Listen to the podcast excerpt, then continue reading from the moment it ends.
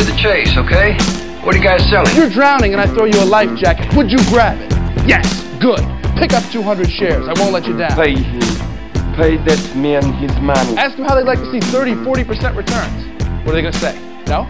I don't want to see those returns? Where's the money, Lebowski? You're going to make a lot of money, right? Be aggressive. Learn how to push. Show him a 3% return, and I'll trust you to watch his kids for the weekend. I'm a big fan of money. Move around. Motion creates emotion. I did not know this. That's it. I'm done.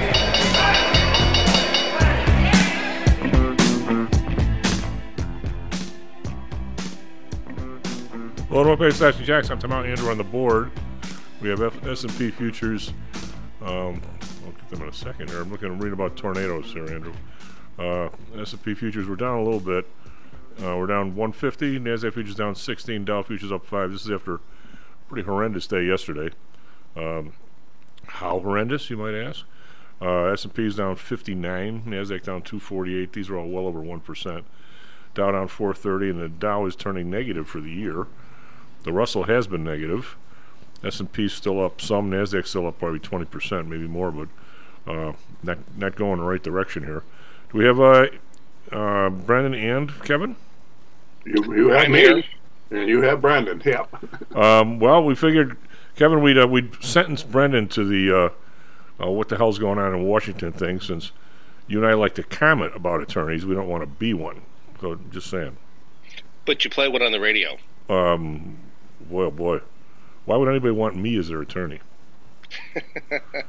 I play one every Wednesday night teaching business law. Well, there you go. Well, I mean, is is it pos- can a, can an attorney teach an ethics class? Oh, attorneys have ethics. Um, some do. Some do.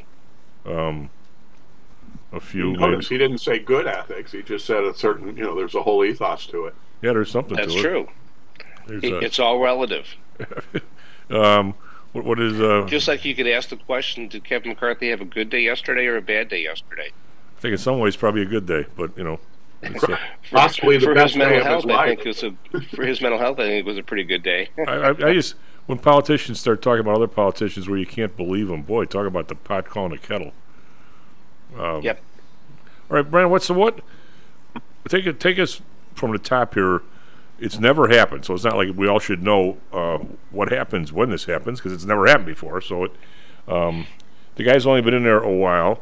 There was some history of how easy it is to get them out of there in like one day. That I think some of us at least know there's a history. I don't know what it is, but you know, you could explain that. And then, then, then I guess now what is? Uh, are we talking another 45 votes to find a guy?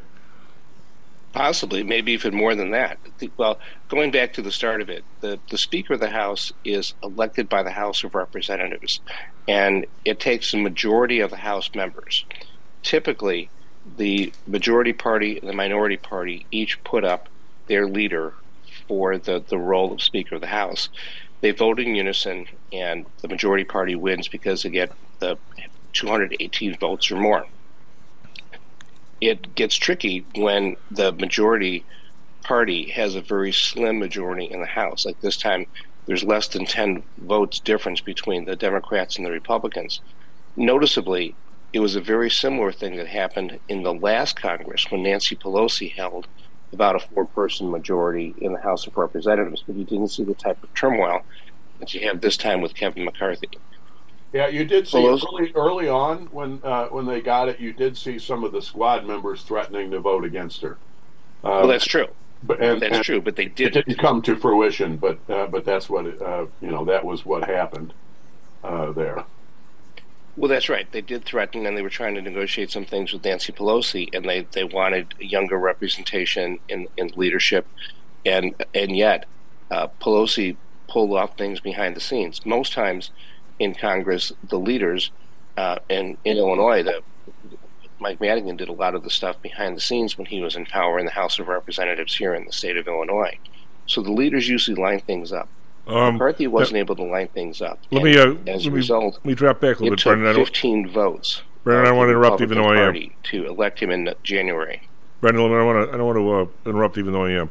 Uh, back up on what you just said a Apparently, little you do want to interrupt him. Well, I mean, uh, Yeah, and you did interrupt. well, I- the, I'm, I'm doing the the George Stigler. You just said something that means a real lot, and uh, and you, you kind of just went over it, and, and we don't want to do that. Uh, we, we talked about uh, the Pelosi thing. It, it hasn't there been? We've talked on the show. You and I have talked about it. Kevin and I have talked about it. The first few years, or the first time you're in, in office as a rep, you're basically the part that goes over the fence last. Nobody cares about you. You're supposed to vote. Just, but, but a lot of strong people get to the House, and they don't want to do that for two years. So, wasn't the thing with uh, Pelosi have to do with uh, some of the young bucks and buckettes? Didn't want to just get no committee assignments or crummy ones. For them to vote for her, they wanted to be in a spot where they actually could do something the first two years. Wasn't that part of it? Yeah, That, was, part of it, and that's part of the negotiations of being the Speaker of the House. That you negotiate with the the people who have some power, and of course, the the lower, the smaller the minority, or the smaller the majority your party has, the more power you have. Just like we've seen now with Matt Gaetz and these other seven people who voted Kevin McCarthy out yesterday uh, by siding with the Democrats, have more power. If if the Republican majority was a 30 vote uh, difference the the eight or twenty, even the twenty guys that voted uh, against McCarthy in January would have no power. They would have been purely minority voices in the wind. Okay, so go on. I mean, the, the two people that we talked to on the show, both Karen Reeves and uh, was it Keith Pekow? Uh, they were running for representative for uh, Democrat and Republican. They were both older and experienced enough and had other stuff that they didn't want to be a shrinking violet for two years. They were they wanted to go in there and do something. So they named I mean, that's you're starting to get some powerful people the first couple years, I think, that don't want to just be a bump on the end of a committee thing. But I digress again. Uh, so get back get back on track if you don't mind. Or did I totally screw you up? I think that was you rolling, Brendan. Brendan, you so go on with the uh, the part about what happened. We lose Brendan. We've lost him. Looks like we still got him on Zoom here, so I guess like, like we'll give him a second. Yeah, he's, he's pissed at me for interrupting. but you know, it, it's funny, Kevin. Every time you, you you try and tell a story about this, there's so many little nuances that you almost have to go back and sort of cover them. It's kind of weird. So while we're waiting, and, and Brendan yeah. just muted and he's back on. You, you there, Brendan? Yeah, he'll be there in a sec. Yeah, I, I, think we've lost sound. You may need to disconnect, reconnect. Anyway, let's. Uh, you know that. Um, so the next question is uh, they're they're they're adjourned until next week. Um, so uh, so the, uh, the temporary speaker or the pro tem. Um, All right, I lost you there. Sorry about that. Okay. Oh, yeah. Okay. So go ahead, keep rolling.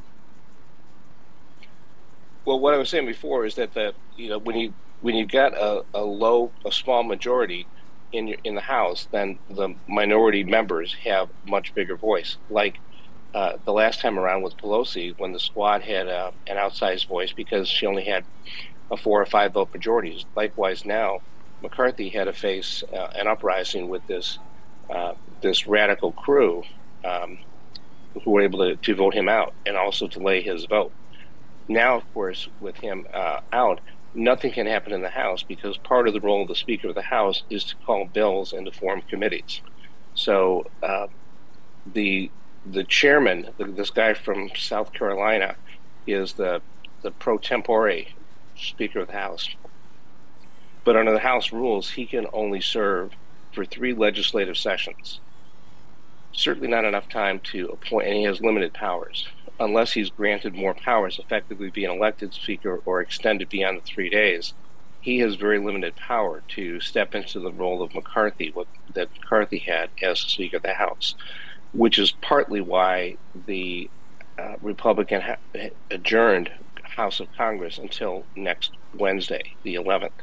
When they come back then, they can start to vote for a new Speaker of the House, and who knows how long it's going to take. Brendan, doesn't the, the speaker position? Well, Tom, Tom, let me, let yeah, me just pile on there, and then I'll let you go with the question. And, and that is, I, I think that's a smart move too. Um, they could keep them there. They would they would not be working on any legislation or anything like that. But you, but what you would do is you would probably get some floor debate and all kinds of discussions about who the candidates are. And I think mm-hmm. this is this will buy time for the Republicans to at least try to zoom in on who should be their candidate or who who sh- uh, for the job or you know one ideally as a party they would they would be finding the one person that they can get enough has enough support but if they can't, then uh, you know they'll get it down to a couple and then see how it shakes out. They they really uh, don't want to be doing this all in front of the microphones if they can help it, to the extent that they can avoid it. Well, that's true. That's absolutely right. They want to do all of this behind closed doors, and that's part of the problem. That the the guy McHenry, who's there now, only has control of the gavel as the the uh, Speaker pro tempore for three legislative sessions. So they can do all of this behind the scenes, negotiate outside of the halls of Congress, um, while he's still acting as the pro temp Speaker of the House. Otherwise, they would have to extend his role to by 10 days or to a more uh, a longer lasting one, and air all of this uh, out in the open public. Brendan, can you give us a sense of, um, from the little bit I've read, and that's why you're here, isn't the Speaker of the House like a really big position in the sense that all the people who work essentially for the House that put the bills together, I was going to say type up the bills, you know, put the bills in the computer, do all that stuff. They're all essentially his his or her employees, right? And there's like a couple Right. hundred people that work for the Speaker. Well, not really his employees, but I mean, he, Right, he you know, you know, the yeah. Speaker of the House directs everything in the House, including calling the bills to order. The, the Speaker of the House decides what bills get voted upon, in what order. He can also effectively kill bills from being called by not calling them. And as you know, he, the Speaker of the House is also third in line for the presidency. If the president becomes incapacitated, the role falls to the vice president if both the president and vice president are incapacitated, the role falls to the Speaker of the House. That's why it's such a critical position, and that's in the Constitution. And after that, it goes to the the Senate, and um, so it, it is critical to have this position. It's also one of the reasons why the the Speaker pro tempore doesn't have all the powers of the Speaker of the House because he or she has not been elected to that position. The the pro tems are uh, are- listed by the Speaker of the House that in case something happens to me, here's the order of the Speakers pro tem that act in my absence.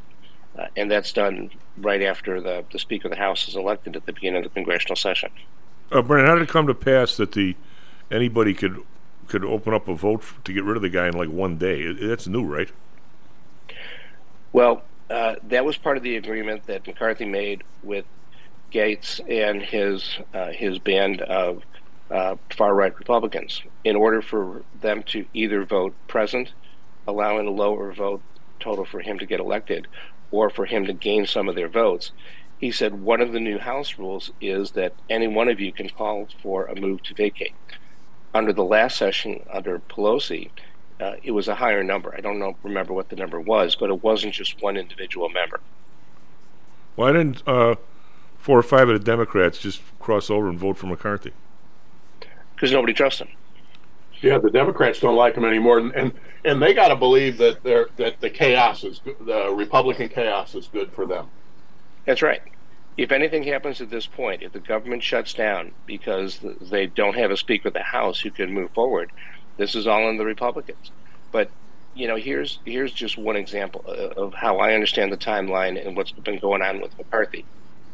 Then, over the weekend, he went on the the national TV programs like Meet the Meet the Press and Face the Nation, and he uh, blamed the Democrats for the last minute uh, bad deal and effectively threw the Democrats under the bus for stopping the government and for a government shutdown, even though he, he had worked an arrangement with the Democrats that uh, they would vote for the bill moving forward, the continuing resolution, if they did not put Ukraine funding in the bill for the continuing resolution. He completely went against what uh, what I understand he agreed to with the Democrats. Back in uh, January, he worked out deal, and this was part of what Gaetz was talking about over the last week, that McCarthy had promised Gaetz and his group certain things, and he did not hold fast to those agreements. So he reneged on all of the stuff that he told Gaetz to get him in office. And then with the debt ceiling, he uh, made agreements with Biden. When it came time for the continuing resolution, he went against the agreement that he made with Joe Biden.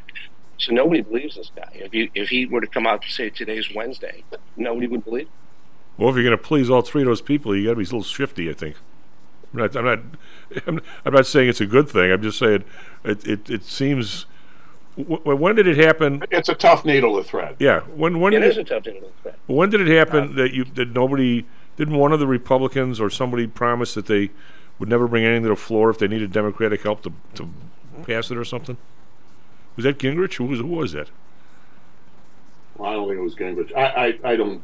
Or Hastert? Was one of those guys, but because aren't they pissed off that that he essentially got Democratic help to, to pass the bill, right?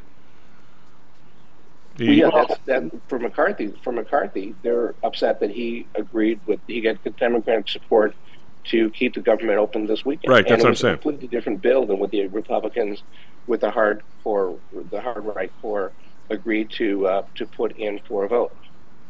Well, I, I just it's it's like uh, how do you get to the point where where that group doesn't trust you? it's like the most non-trustworthy group there is, it seems. But ugh. well, so Brendan, what's your prediction now? And then we'll kind of let you go, bud. You got other things to do. What do you think happens? And how long is this going to take? If it if it takes over forty-five days, they've effectively shut things down, right? Well, I don't think it. it I don't think uh, it, it will reach fruition. I- I'm not sure if it'll reach fruition with that time. It depends on what happens. I do think that there could be some agreement with a Democratic uh, compromise. Maybe not, but somebody that some Democrats could uh, vote for. Um, oddly, one one name that, that was put up by a guy from Oklahoma was to bring Trump back as the Speaker of the House because under the rules you do not have to be a member of Congress to be Speaker of the House. Um, but imagine the turmoil that that would cause in the House of Representatives if somebody were to propose him. It I would do be think that there entertaining, to be though, you some got kind to of admit. compromise candidate. Yeah. and What would happen? All his all his lunatics would be out trying to assassinate Biden and Harris. That's right. Yeah, I mean it, it's it's a mess, and you know this is really an example of the tyranny of the minority. It's minority rule right now, both in the Republican in the House of Representatives with the Gaetz and the far right crew, and also you see a lot of this in the Senate too, where you've got Tommy Tuberville holding up all of the military promotions, and you've got J.D. Vance stopping the appointment of U.S. attorneys. Um, one senator in each case stopping significant movement forward. Well, what's the balance? This is a question for for both of you. What's the balance between somebody being in power? Um, I'll say a Pelosi, I'll say Schumer, or I'll say McConnell, and just thinking all the other guys are going to fall in line and, and just be a bunch of you know essentially ser- serfs, and then the other people saying, "Hey, I'm here to do a job just the same as they are. Just because they've got some seniority doesn't make them ten times as powerful as me or a hundred times as powerful as me. I'm going to say something." It seems Well, like you could flip either way from tyranny of the, of the minority in either part. Either, either Did you, t- did you pay attention when uh, Pelosi was the speaker? yeah, oh yeah, it's the same the thing. discipline there, you know, I mean, that there, you know, once once it was Pelosi's, you know, version, you know, that was what was happening. Well, that's what I'm saying. I, that, Well, that- that- I don't like both- that either. both of you She- raised good was points very, about that. very However- iron fist, um, and they were very However, you know, in, in cases when there were uprisings against Pelosi's rule, uh, like you mentioned, Kevin, with the with the squad, whether they would vote for her or not, it was temporary. When you're looking at what's happening right now, both in the Senate and the House, these have long-term consequences. In Tuberville's case, with the military promotions, it's been going on for months. Vance has put a hold on U.S. attorneys for several weeks now. I don't know if it's been a month or more, but he's holding that up. The the stuff with the Speaker of the House, this could last into next year. Well, that's what I'm saying. The If Republicans either don't uh, find a compromise candidate that could get Democratic votes, or they don't agree on somebody who could get conservative vote, or both moderate and conservative Republican votes. right, so I mean, there are at least 18 to 20 Republicans who are in purple to bluish districts, and um, and they're they're very upset with this. In fact, I, I've been hearing and seeing some uh, some stories about the fact that they may want to try to kick Gaetz out of Congress because of this action. how do you do that? Take a vote, censure him, just like you remember when George Santos news came up, they were talking about kicking him out. It would take a vote of Congress to censure him and kick him out of the House, and they But- could but do he- the same thing for Gaetz. Yeah, but he, he he committed crimes. The other guy just called for a vote. As much as I don't like it, I know. I, I'm not saying it would be successful, but that's some of the, the thought process going on right now because of I- it. I don't So it's gonna a mess. Well, if- I, I don't think it's going to happen. And, and I think you know you got to remember too that this was eight Republicans and the Democrats uh, making the vote. And I think this could work out to be a, a you know, I, I don't know who it's, who it's going to be. There's a lot of discussion of Scalise. Um, he could probably be acceptable to enough people to uh, um, to make his way through it. But then there's also you know uh, uh, stuff going, and, and, it's not just what's being bandied about. It's it's what people. It's where the reports are saying uh, he's uh, you know backbenching, trying to come up with uh, um, with support. Um, if it winds up being a Jim Jordan or even a, Elise Stefanik or someone like that, um, the Democrats may regret this decision. They might. You never know what's going to happen. But they may, yes, they may get a hardcore. Be, they may get a hardcore who's good in front of a camera. Yeah, that that's true. You never know what's going to happen. But you know, the Democrats didn't do this. This this is a Republican well, they, thing. They voted hundred percent for it, though. Uh, all right, they voted 100 percent for it. But they, they always they, they never... would also vote 100 percent for Hakeem Jeffries. Um, you know, that's that's an unfortunate spin that you're saying that this is a Democrat problem because the Republicans voted to kick out Kevin McCarthy, and Kevin not, McCarthy has reneged on promises problem. to yeah. both sides. Right. Yeah, final, I'm not final. saying it's their problem. I'm not saying it's their fault. I'm not saying that at all. Uh, and I and I didn't say that. What I am saying though is that uh, that you know we'll see what we'll see how this works out because they may not be happy with how it works out. And if that's the case, then they may say, well, you know, we probably should have stuck with the devil we know. Uh, last question, Brendan. I promise. If if this goes on for 42 more days, as I think it is now, or 43, does that mean there's a government shutdown? Because they, they can't vote anything without a speaker. They can't do anything to stop it, right? That's right. They, they won't be able to form a compromise bill or a bill or vote on whatever the Senate passes and submits to them. Right. So, so if they if they without around, that, yeah. there, there would have to be a government shutdown because there'd be no agreement and no bill. it'll be it'll be right during like holiday, holiday flying season and all the other stuff. Yep. Ugh. Brendan, thank you very much, bud. Uh, we're going to go to One break. more Kevin. thing, though. Oh, sure. You know, when we were talking about who could be the new Speaker of the House, when Newt Gingrich was was uh, pushed out of office back in the '90s, the person who took his place was Denny Hastert from Illinois, and he was at that time an unknown or, or very little known. He was somebody from the back of the caucus who came up as a compromise. He also wound up as being the longest tenured Speaker of the House in the Republican Party. So, to Kevin's point, we don't know who is going to be the, the new Speaker of the House. And it's very likely not to be one of the names that he mentioned, whether it's Scalise or Stefanik or Jim Jordan or somebody. It could be somebody completely unknown to most people in this country right now, um, unless you're a real close political insider. It could be a Byron Donalds, for example. Mm-hmm. Could I say something that probably uh, I shouldn't say? I'm going to say that whoever whoever the how can I? I might as well just say it. Whoever the real power is in this country, put Denny Hastert in that spot. Got rid of Rosty. Got rid of Newt. Put Denny Hastert in that spot because he was totally controlled because somebody knew of his background. And I think that is one of the most disgusting and most scary things that's ever happened in this government. Am, am I wrong on that? I, I think you're reading too many conspiracy novels at this point. I think you're you're, you're giving too much credit to some some, some nefarious people. I, I, I just don't think things like that can be pulled off. I I, I, hope sorry, you're right. There yet. I hope you're right. Uh, we had Wayne Madsen on, you know, and, and Wayne, you know, he's one of these guys that does all the writing out there. He was with NSA, and he's you know, he's a character. But he said everybody knew there was something wrong with Denny Hastert. Anybody who watched the place. And I said, How the hell would you know that? He goes, Everybody gets one of these, every congressman and senator gets like one or two junkets a year. And uh, most people, one year, one time you go to Africa, next time you go to Israel, you might go to Far East, someplace. And he goes, Every year, Denny Hastert and some congressman from California went to Thailand. And he goes, Everybody knows the only reason why people go to Thailand is because stuff is available there. And he went every year. So we all knew the guy had a problem. and it was being hushed up. And sure enough, he gets out, and I don't know if they people thought he was going to talk or whatever. They go after him. So, something was really wrong there, Brendan, because you're right. Where did he come from? I just, I mean, I hope hope uh, this isn't totally as conceived as I think it is, but something's really strange with that whole mess. You have to at least, you have to at least agree with me. There's a little smoke there. I'm not saying there's fire, but something's weird there. The guy comes out of nowhere. He's there forever, and then when he leaves, all of a sudden he's this big sleazeback that nobody supposedly knew about. Well, somebody did, I think. All right, I'm sorry. Tell me I'm all wrong. Or you hope I'm wrong. Oh, no. I hope I'm wrong too, by the way. Well, uh, yeah, and I, I don't know about that. Sure, It, uh, uh, could very well be. Um, and uh, you know, so what? What would you do if you're a Hastert? Do you really want the job so much that you are now a puppet on a string? Uh, yeah.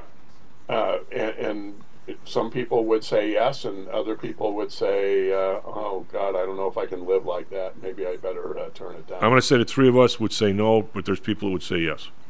Yeah, I, I Well, it's interesting that you, you mentioned the point that in the Denny Hastert case that he wanted the job so bad that he became a puppet on the string. I've heard a lot of folks, and I believe that that's exactly what McCarthy did. He wanted the, the job so bad that he compromised whatever principles he had to to uh, to the far right in January to get what he wanted. He even put himself in jeopardy by allowing any one member, knowing the, the, the uphill battle he had with the Republicans in the House, that allowed any one to call for a motion to vacate, which is what happened yesterday. Brendan, while uh, while we're on this subject and while you well, we've got you all warmed up, you and Kevin, I I'm going to say that if if one of us had the ego, and I think maybe a couple of us, not maybe me, might have the talent to actually be in one of these positions. Like, like for instance, now take a look at Chicago or, or Illinois. Just pick a spot and say this place looks like it's really messed up. God, I could really help if I had that job. I'm, I'm way more organized. I run stuff. This isn't me talking about myself. I'm way more organized than these people. I seem to know a hell of a lot more about city government. I know more about people. I know more about budgets. This city really needs me, or this state needs me, or this country needs me. And you really believe that, that you're going to do a better job than anybody else. Yet you look at our system and what you have to do. Every meeting you go to, every person you talk to, they take a little nick out of your fanny. Oh yeah, if, if you get in there, you got to do this for me. All right, well I guess I can I can make that little compromise. And all of a sudden, the next place there's another little nick out of your left butac, and uh, well you got to do this for me. And all of a sudden, you become not your own person. You, you, you get in there, but you're so contrived, you're so yanked from every different directions, and you're bleeding, by the way, that you can't even be yourself. And I, I think, I think that's what's happening. And I, I, I mean, I think McCarthy. I'm going to say I don't know if he's a bad guy or not. I think he honestly believed. I hope he honestly believed that him and that job was the best thing that could happen to this country, and he promised so many people to do stuff when he got in there. He ended up being useless. Is that possible? It's possible. Uh, possible, but I- just I re- looking looking at looking at his history and looking at his public comments, um, I I think it's unlikely, but it's Okay. certainly possible. Because I mean, I think the one thing about all these people have in common is enormous egos. Sure. Is that fair? Yeah, it Yep. takes an enormous ego to stand up in front of a, uh, a country and say, "Let me lead you." Yeah. Uh, Brendan, thank you very much, buddy. Um, get the other car working. I got to drop mine off today. This is like you and I need. We need our own personal mechanic for God's sake. Uh, That's right. we'll be right. Did, That's be did Roden seed yours too? Uh, no, but it's everything you touch now just kind of breaks. It's time for a new one. SP futures up four, and NASDAQ futures up. So, by the way, I looked. I found like five or six trucks within six within like an hour, three hour driving range. I was going to go this weekend and pick up one of them. Yes, they all six sold. You believe that?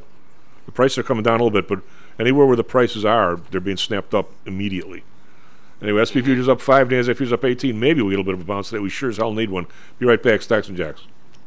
All right, Is take care, your guys. business being challenged by the complexities surrounding healthcare reform or other matters related to human resources management? If so, then Cognos HR can help. A longtime friend and contributor to the Stocks and Jocks radio program, Cognos HR provides its clients with a perfect blend of strategic consulting and day to day HR management to drive overall improvement in business performance. Companies that join the Cognos HR family are better able to manage healthcare costs, enhance benefit offerings, and improve employee satisfaction by leveraging our access to Fortune 500 benefits. Our innovative onboarding and payroll technology, along with our constant attention to detail, enables us to provide the highest level of quality service to our clients. Now, your time and energy can be focused on generating business and increasing your bottom line. We'll take care of the rest. For more information, call us at 630 401 8810 or search us on the web at cognoshr.com. Cognos HR, Innovation in Human Resources. Licensed in Illinois and Arizona. Hello, this is Tom Haugh, the Chief. Confused about investing these days? I suspect you are not alone. Investing was never easy, although at times it may have seemed so. I think one reason behind the current concern, although maybe not explained as such, is how the fluctuation in the American dollar and the associated politics is affecting your investments and your wealth. It may not be enough to make some money in your investments. You may need now to make enough to exceed the amount that your leadership is depreciating the value of the dollars you've worked your whole life to accumulate. That same leadership has seen fit to maneuver risk free interest rates to near zero. Providing positive risk averse returns in a zero interest and declining real wealth environment is by far the toughest assignment I've ever had in my years as a money manager. I'm sure that a lot of you have heard that one way to possibly deal with this problem is to invest in so called hard currencies like silver and gold. The idea being that they will retain their relative value in the face of devaluation of paper currencies like the dollar. To be honest, I have never been a gold bug. I've always had faith that having enough dollars and a good investment strategy was good enough. Now I'm not so sure. But I do know that if I did invest in gold or silver, I'd want to do it in the same manner as we do at PTI for investments in the market, with defined risk. If you feel the need to invest in gold or silver, we can do it using the same strategies that we use for our protected index program. No matter what you invest in, we feel that you need to know and control your risk. Find us at ptisecurities.com. And that's ptisecurities.com. Stocks, jocks, Stocks and jocks. stocks and jocks. You are out of control. Right Here, right now, right here, right now, right now.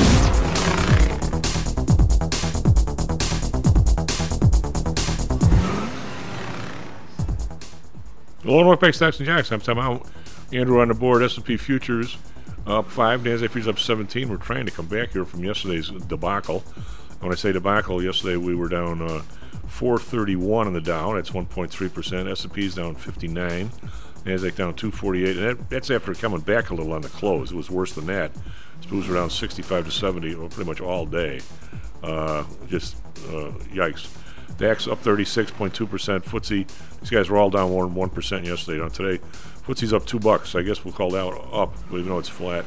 CAC around up 29.4, so let's just say the bounce is very tepid at this point. Nikkei down again, down another 711. That's two days in a row, almost 2%. It's over 2% today. Hang Seng down 135, 17, 195. And being over 18,000, now they're in danger going under 17. Ouch on that. Uh, Shanghai still is not open. Uh, I don't know if this is the New Year or what it is over there, but it's not the New Year, but it's, it's something. Uh, bonds down two basis points. That's a relief. 4.78. Everybody thought maybe it'd be 5% by Friday. A Bund down one basis point, 2.94. And Japan up 3.80. So they're, they're 30 basis points above the top that the government wants them. So I don't know if they're going to raise their top or whether they're going to start doing something. Oil down a buck 85, 87, 38. So they're down from 93 hours in the last four days. Brent down 172, 89.20. By the way, these are big moves. If you're trading, this is this is really tough stuff. Natural gas up three cents, 289. RBOB down six cents, 230. I mean that's that's low uh, for for where the oil is. Gold down a buck 10, 1840.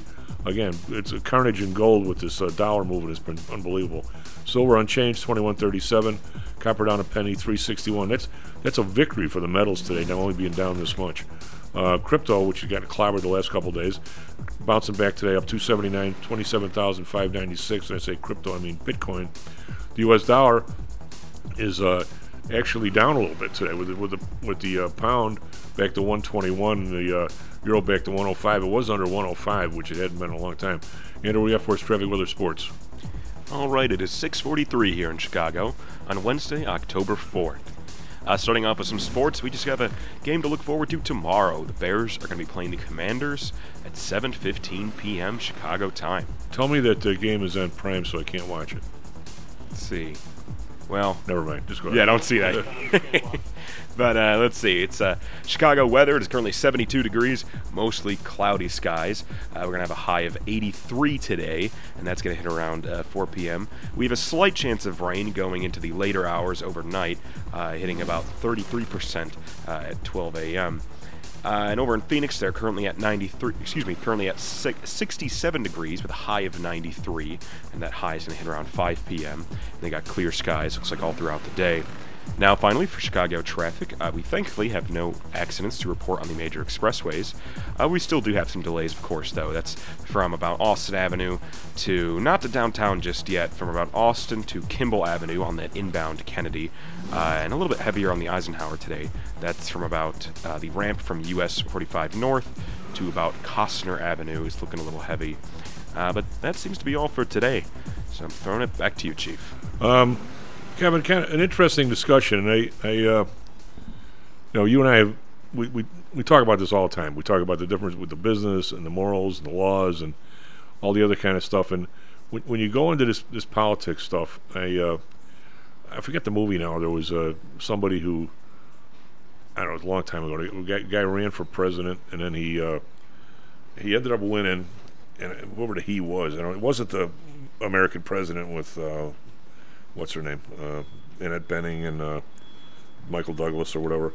It, it wasn't that. It was uh, something where then all of a sudden the guy says, uh, I, you know, I'm, I'm not running for the second term, and he surprised the hell out of everybody. And he said something to the effect, "I've become what I detest."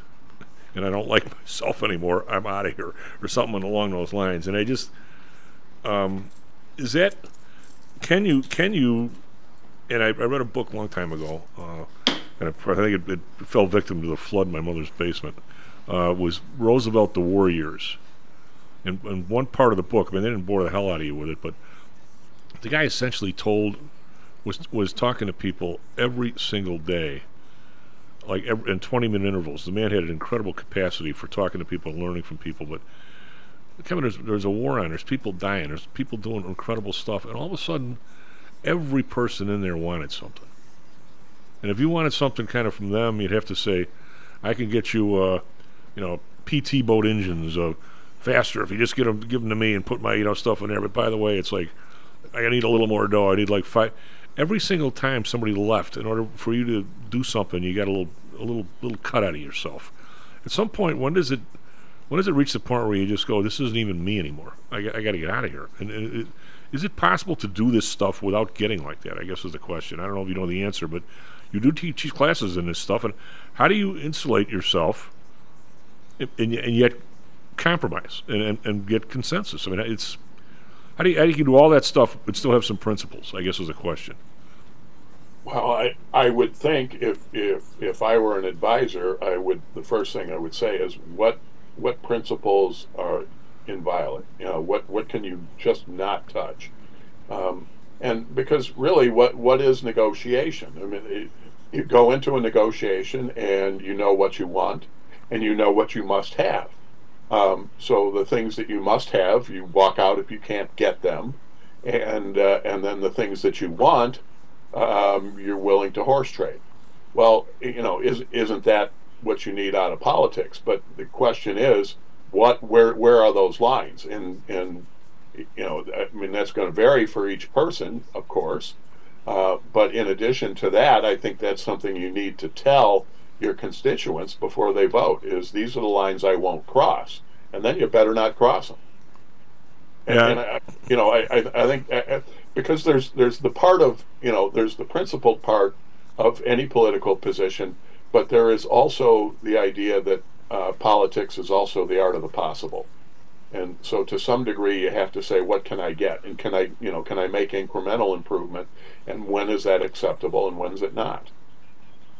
Well, I, I think you, I think you're right. It's just making those decisions every single day would be tough. Yeah, but you know, I think you make those uh, in many cases. You make those decisions as a CEO. Uh, you make those decisions in management. They, they, just aren't. They don't have the same implications all the time. But it, it, you know that, that, that stuff kind of crosses you uh, every day. And, you know, this is why when I talk about leadership, it's it's something you have to do on purpose all the time. Well, I mean, what you're saying, but but some people are are sort of totally incapable, not totally, but incapable of of of, of getting a kid to, to softball practice or, or soccer practice without you know having a fight in traffic and every other darn thing. I mean, everything is a crisis. Yet other people are expected to deal with massive events. I mean, one thing I remember, uh, Obama and I was wasn't the biggest fan but Lesley Stahl, and of those people, gave him a, uh, um, a he, he, just allegedly talked freely about being president. And they're walking around the Rose Garden, and he said, "You got to keep one thing in mind." He said, "No matter what, whether you like my politics or you don't, everything that reaches my desk." Means that somebody should have made a decision along the line that either didn't or screwed it up, and that's why it's at my desk. It was interesting. Yeah, I don't agree with that 100%. Well, I, I, think there's some truth to it. Yes, I would I would say so. But uh, you know, the, I mean, every decision, uh, you know, there's there's three people, uh, three types of people in every decision. You got the person who is supposed to decide it.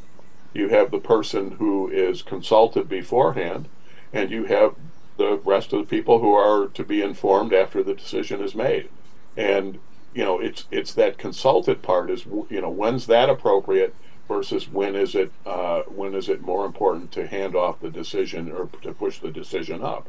And certainly there are decisions that have to be reserved for the president of the United States. So I, I, I don't agree with. Well, I think that the uh, the the timing of the issue and when and some of the things that are, I'll say, you know, I, I would not be.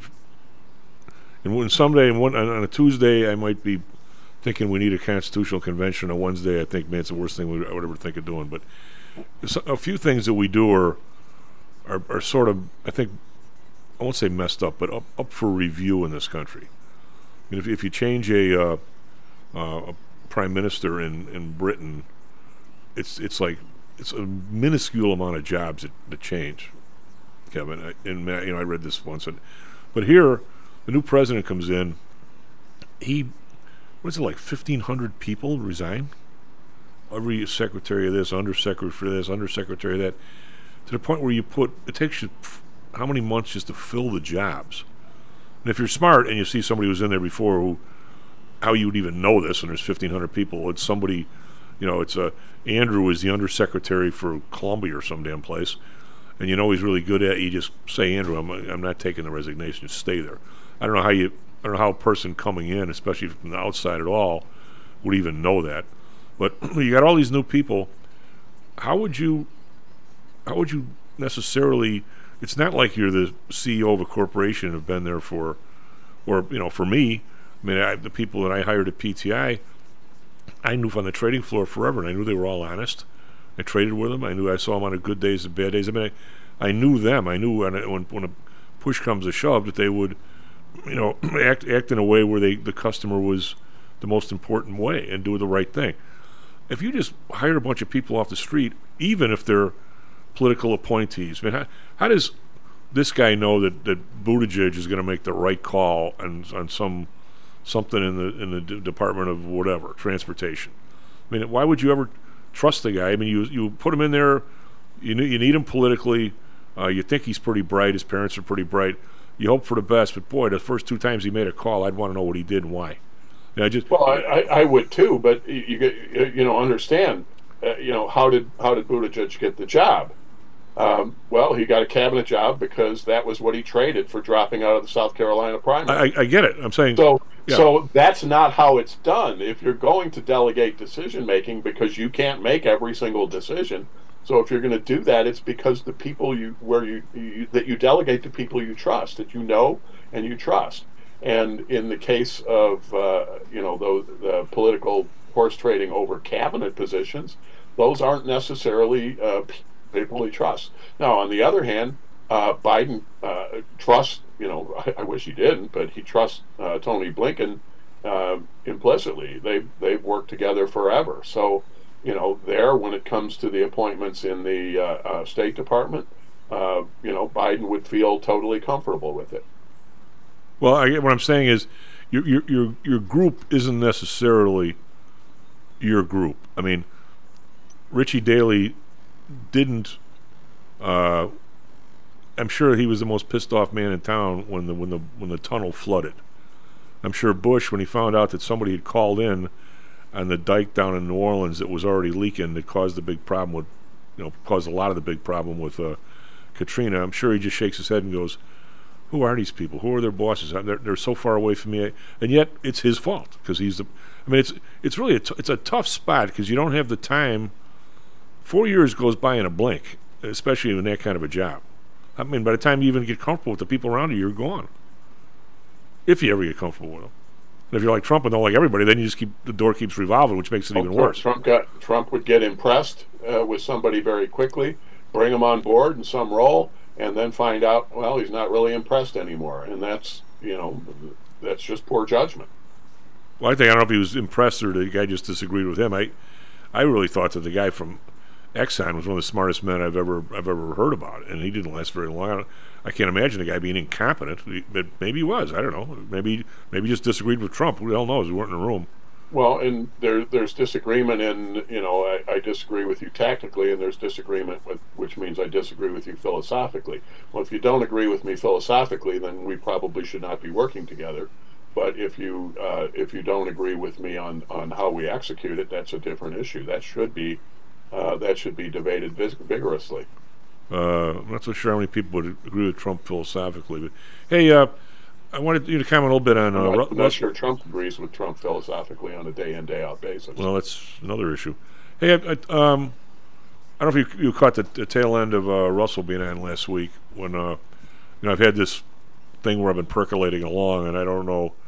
I you know to me it seems like it's it's going to be the outcome. I don't know that it, you know it it will be as usual. Uh, but this whole thing with the, uh, the college football and the NIL, Russell seemed to indicate that Indiana was having real problems uh, so we say embracing the new world. And and uh, I think a lot of teams are Kevin. Like I've said from day one, there's going to be people who think this is pretty cool, or not pretty cool, but they just embrace it because they think the most important thing in the world is college football. And uh, other people, other schools are going to say this has nothing to do with our mission in life. And um, you know, it sounds like maybe Indiana is. I'm not saying they're ready to pull out or anything like that, but but uh, Russell said there's people rolling their eyes at what's going on. I mean, I don't know if you. That's all I know because it was like the last Well, second ha- hasn't that always been, you know, a conflict? I mean, we remember it at Notre Dame. There were always a bunch of uh, a, a set of professors who, um, you know, who were very anti, you know, that who thought football had gotten too big and wasn't appropriate for uh, what they were, and you know, that's that's kind of widespread on faculty in a lot of places. So that that part doesn't surprise me at all that uh, Indiana would be experiencing that.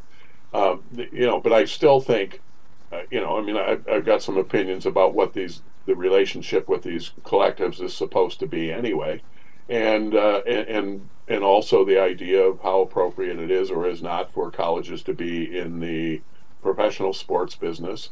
Uh, so yeah, I mean, you know, think think back how it started. Well, it was our college. Will you know, let's get up a game and go play uh, play the other guys up the road. Well, we're a long way from that now. Well, I mean, I think uh, you know, love him or hate him. Although I don't like the idea that he's now Coach Pride when it's not really his name. Uh, oh, Prime, Prime, Prime, Prime. Prime, well, Pride, whatever, Prime, Coach Prime. Um, I think a real lot of schools, and not just the the grumpy old factory member. Maybe you and I would be those grumpy old guys. Uh, there's a lot of people look at that and go, "That's not my school." And if that's what's isn't that what's going to take to compete, we're, I want no part of it. I Well, if- it, I agree with you, Tom. I, I, I agree with you. I think, and uh, there are a lot of people rooting for him not to succeed. I have no problem with the guy himself. You know, I'd probably uh, I'd probably have a really good time hanging out with him. But um, but when it comes to how he ch- how he chose to turn over that program and how he chose to run players off, I really don't want that to be successful. No, I mean it, it seems you know what we're doing, Kevin, and I don't know what I can't put my finger on it. You and I talk a lot. Have much time, but you and I talk a lot. But there there were, I'll say, limits, conventions, not necessarily rules. Sometimes, clearly no laws in some areas, and and, and maybe no enforcement because of it. But there was somewhat of a I, I use the trading floor reference. They had this big long book of rules and how the way you're supposed to you know, comport yourself. And then the last one was, and anything else that basically screws with the just and equitable principles of trade, which is about as open-ended a thing. So if somebody thought of something that you didn't think of, and all the bad things you could think of, somebody actually did invent a new fetish. You could point to this one and say, and no, if everybody did that, it'd screw the whole place up. So you can't do it. So there was, a, but then again, that's that's like pornography. I, you know, I, I'll know it when I see it, uh, which is a, which is a tough way to write a law. But you, you get the idea that um, there is no. There's people recently, and you know, Coach Prime is one of them. But I'm going to say uh, uh, Cheney uh, was when he was VP. There was a convention. I don't think there was ever a written law from Congress that says you didn't trade you put your stuff in a blind trust when you became a congressman. That's why when you and I were young, Kevin, the congressmen were they were broke. They didn't have any money. We were talking to one of my clients yesterday. He's a friend of Marty Russo's. He goes, Marty didn't make any money. He was he was an early congressman. He was making twenty five grand a year, and he needed two count two houses. Everybody in his law school class did way better than he did. But now all of a sudden, you know, uh, Vice President Cheney just says, "Screw this! I'm, I'm trading while I'm in here.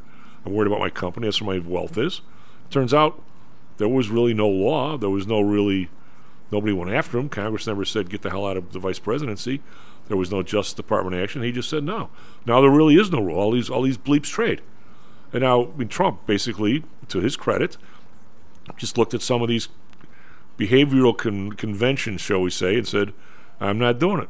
Did whatever he felt like. And guess what? We they tried to impeach a couple times on stupid stuff, but the fact is, he basically showed there there is there, is, there are no rules. And now the same things happen in college football. It's, it's happening all the way through society. I mean, you drive in in the morning, everybody goes through the red light.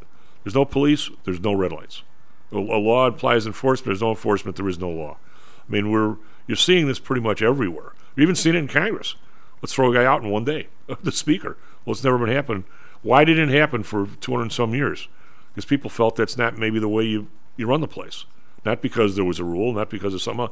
Is it just me, or are we losing all this fair play kind of stuff? I'm not saying this was the wrong thing to do or whatever. You, you guys know this guy way better than me, and you say he's a sleazebag. And I, and I agree with you, and I will not argue with you and Brendan because you know more, but something's weird here. Or am I just talking like, a, like an old white guy? No, I, uh, we've talked about the uh, the difference between legal and ethical for a long time on this show, um, and probably longer in real life. Uh, it, you know, that's that's where we are today. Where too many people think um, because because it's legal, I should be able to do it, whether it's ethical or not. And um, you know, it, fortunately, I have a platform for uh, raising that issue and getting people to think about it nowadays, and um, and so it comes up on a pretty regular basis in in the classroom, and I think it's it, it's a worthwhile discussion. I, I, suspect it's just not taught in enough schools, um, certainly not in enough business schools, and you know I, I look at core curriculum about uh, you know what's a business ethics course look like. Well, you know we tend to deal with things like um, you know the Enron scandal and things like that, and the ethics behind that but do we really do we really ever look into uh, um, the uh, uh, what I want to say? Uh, do we ever look into the um, uh, you know the everyday type of stuff? Well, if you get to the point where I think the answer to that is no, we don't. Well, if you get to the point where if I'm you're a not big fan of I'm a big fan of everyday ethics. I you know this is you know uh, sort of the advice that I I give anyway. Um, for you know how a company should uh, uh, approach um, approach ethics, and you know it really is a matter of um, you know dealing with the everyday stuff. If if you know I they they create manuals, they create guidelines, and everything else. What I would do is create cases that uh, that once a week every team discusses them, and it's it's all the all the normal everyday stuff. It's not the uh, you know it's it's not the big things because you, you have to you know you have to sort of develop that core so that when the big things come along you're you're ready for them you're ready to deal with them well you can't get to the point kevin which i think we're there. You couldn't get to the point on the trading floor if you're not cheating you weren't trying. Or, or you you couldn't make a livelihood if you weren't diso- if you weren't disobeying the rules we never got there on the trading floor was people were, were concerned enough about the integrity of the place that we never got there you can't get to the point where if you stop for the green or the red light, you're going to be home a half hour later than everybody else. You you know you can't you can't get there, and, and we're getting there. And I just I you know maybe uh, is this just on every walk of life it seems to me that we're, we're sort of getting there, and I, you can't. That's not that. You know, same thing with the. It's the same subject. It's the budget. Oh, what's another? What's another fifty grand in this thing? Or what's another five million? What's another ten million? you can't get there because I don't know, but we're sort of on our way. Uh, do you think? Uh, what do you think this week? Uh, I was really surprised that our guys pull that game out on Saturday. Uh, hey, Tom, they beat the spread. Yeah, well, you know, it's you mentioned the part about the uh, people coming together, and you know these uh, groups that are giving money to these people. You know what? We've forgotten you and I, and I'm gonna, I'll admit this on the air. neither one of us, although we should have anticipated, I think one of us did early on, might have been you, we should have anticipated that the huge sponsors for the schools were going to become the sponsors for the individual players to get them to the schools. Under Armour. Well, and, and actually, you, if you remember back when the uh, FBI got involved in all of this, it's exactly what was happening anyway. yeah. You know. Anyway. So I, I, I guess we didn't need the, the Supreme Court decision to tell us who the sponsors of the players were going to be.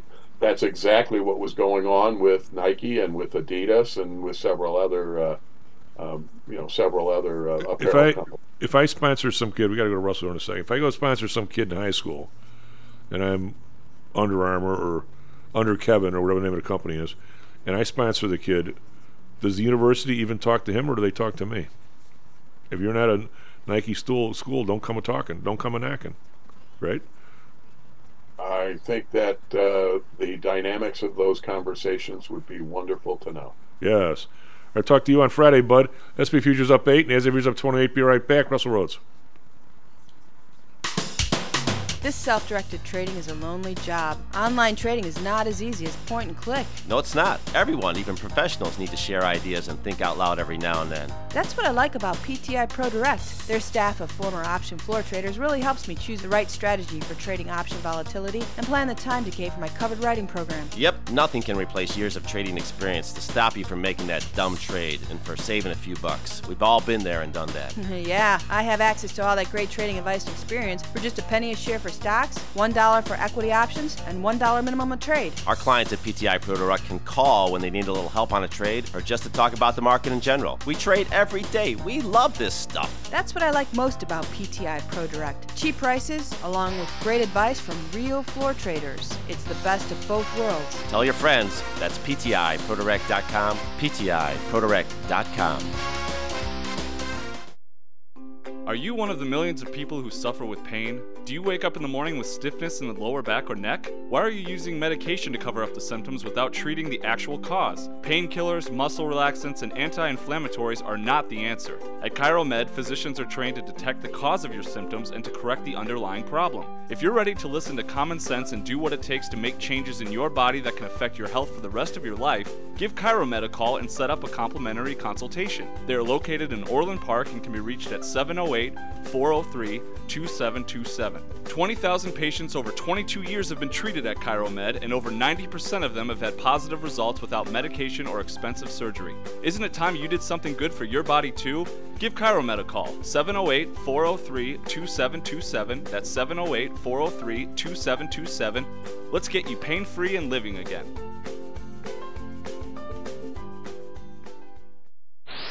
Stocks, jocks, Stocks and jocks. stocks and You are out of control. Here, right now, right here, right now, right now.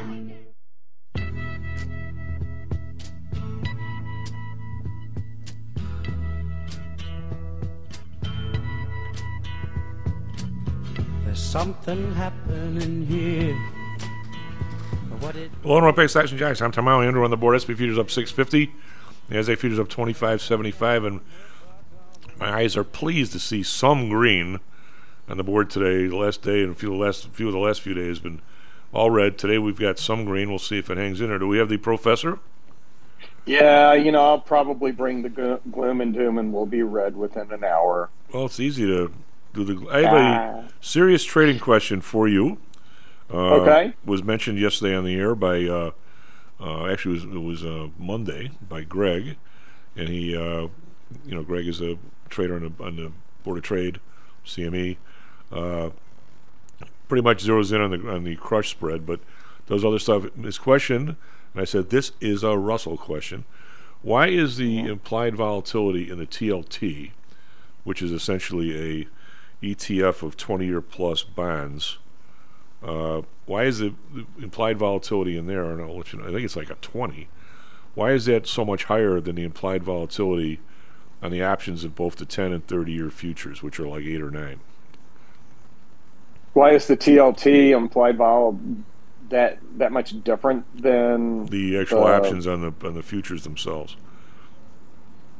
Oh my gosh, I haven't even had coffee yet on that one. Um, TLT's more volatile than the other two. Well, yeah, but he also has the shorter expirations. I mean, that people trade. Yeah, that that might have something to do with it as well. Um, I mean, the the TLT is when you start to look at the duration on different fixed income industry instruments. I mean, the TLT's dura- is basically a twenty year. That's what they're they're supposed to be targeting in there. Twenty plus, yeah. Um, and, yeah, and you know the I, I wouldn't think that that would hold for the options on the 30 year, but it would hold for the options on the uh, 10 year because um, you would expect less volatility based on equivalent long term interest rate moves uh, from the 10 year versus the, the, I'm sorry, from the 20 year versus the 10 year. So that might be why it's uh, higher within the TLT. There's also an aspect, but I feel like this. Um, are you talking about across the board or on the put side? Oh, across the, well, I think it was probably the Few. near term. Just, the- just the uh, the average on the one side is like twenty. The other side is like eight or nine. It's it's it's significant. Yeah, well, part of part of the issue with that is um, TLT pl- pays a monthly dividend, That's true. and and that and and I, it's kind of funny that you mentioned this because uh, we have not talked about this before, and I did my first TLT trade last Friday. I had never traded it before. Um, It's kind of a, it's a I- tough it's a tough trader. Liquidity isn't the best. It is. Yeah. Yeah. I just I just had this feeling that, but I I, I, I probably should have done a little bit more work that beyond thinking. Well, in the longer term, interest rates are going to start coming down, but yeah, they're going to come down on the short end a lot faster than they come down on the long end. Um, that might have something to do with it a bit as well. That Yeah, there's more be. potential upside upside on the longer dated. Um, you know, because the the curve looks. Rid- I, I pulled up the yield curve yesterday because somebody was asking me about this, and I didn't realize how ridiculous looking it is right now. One of my uh, biggest clients, a good Um, friend, he's been on the show uh, a couple times. He's a genius in the in the pharmaceutical world. Uh, about five years ago, four and a half years ago, he says to me, "Chief, what is the most obvious best trade on the page?" And I said, "The guy's name's John." I said, "John, it's it's just like when I entered the business.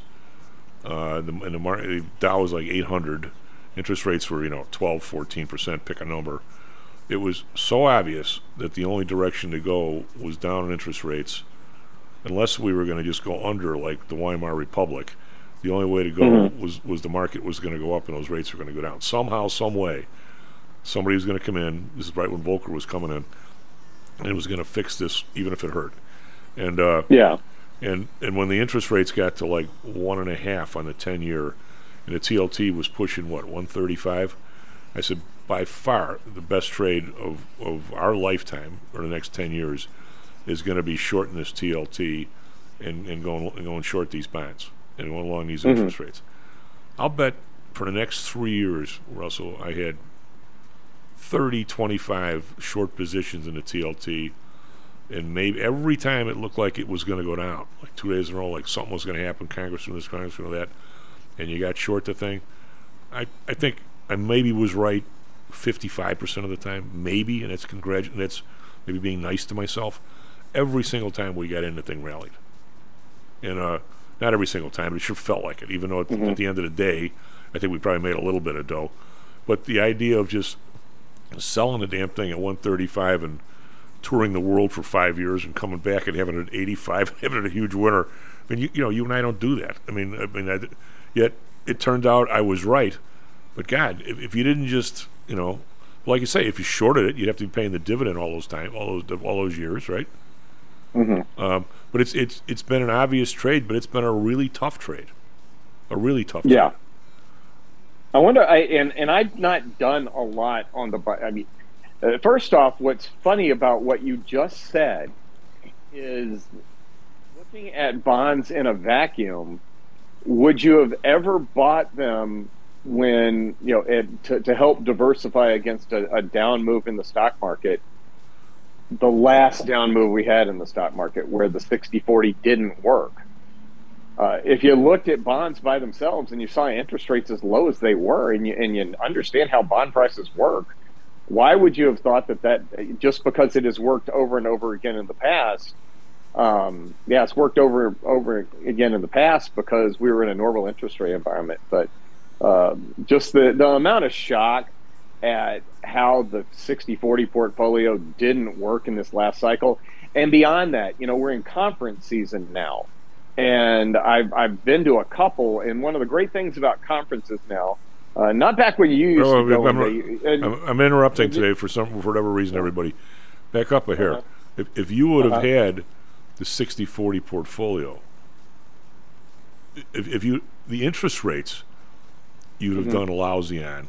But if you would have bought six percent bonds four years ago, and the Fed started buying every bond on earth, you made a lot of money. Yeah, you would have you would have done okay four years ago, but the but I, I'm talking to every and, and everybody is really focused on basically 2022, where the the the bonds it just did, the diversification benefits didn't work. But what I, was, what I was saying as far as conference season goes now, which is different than when you would go around and do things using a opaque overhead. Yeah. Um, we we now have have like uh, surveys on everybody's iPhone, which are just absolutely fantastic. It's al- for me, it's almost worth the you know, the price of admission to some of these things. And um, a vast majority of people at one of the conferences that I've been at in the last few weeks uh, said that 60-40 is dead. Um, And I don't. And, and what what what people are starting to learn about these conferences, and people on the stage say this. This is not me bad mouthing anybody. Um, I'm a lover, not a fighter here. Uh, but they say that these surveys tend to be notoriously wrong. Well, and uh, Because especially especially when you have a lot of people thinking So- one way, and that's one of the reasons that I started thinking maybe I should take a look at getting some bond exposure. 60, Right 60 40, I'm going to say, is, is, a, is a rote number, in my opinion, has always been dead. Yet, Oh, yeah. you- I mean, and when I say 60-40, I just mean bond stock diversification. I would say right now, I don't. I know. just, funny you should mention that. I just talked to a, hopefully a new client uh, last week. I actually went to dinner a month ago, and he's in Chicago. Now we just were talking again. And he and his wife are both retired. Uh, there's two or three IRAs uh, that each had a 401k. You know, blah blah. They we got like four or five accounts. They they save their stuff. Not rich, but um, you know, you, you accumulate a lot if you do this for 50 years. Um, yeah. I basically said right now, um, let's do probably 40 in the indexes, and I could protect them. Let's not just go in there with nothing. Let's have some put protection, at least a put spread or something. And why don't, for the next six months, with all this stuff going on, why don't we put 60% of it in, in six month T bills? That, that's not for everybody, that's, that's for this particular couple. Guess what? I was right at 60 40. Now, tomorrow next month it might be something different but it's it's it's all about the, the people. It's like saying everybody that walks into your doctor's office needs penicillin. No they don't. Some some people do some don't you know right?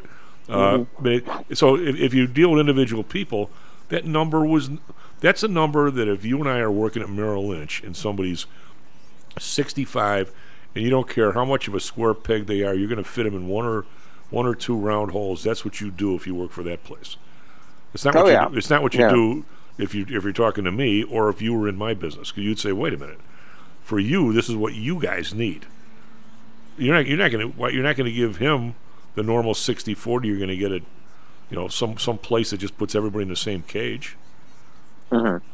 but it but it, but it, No, that's and yeah, you don't. I mean, you don't necessarily want that.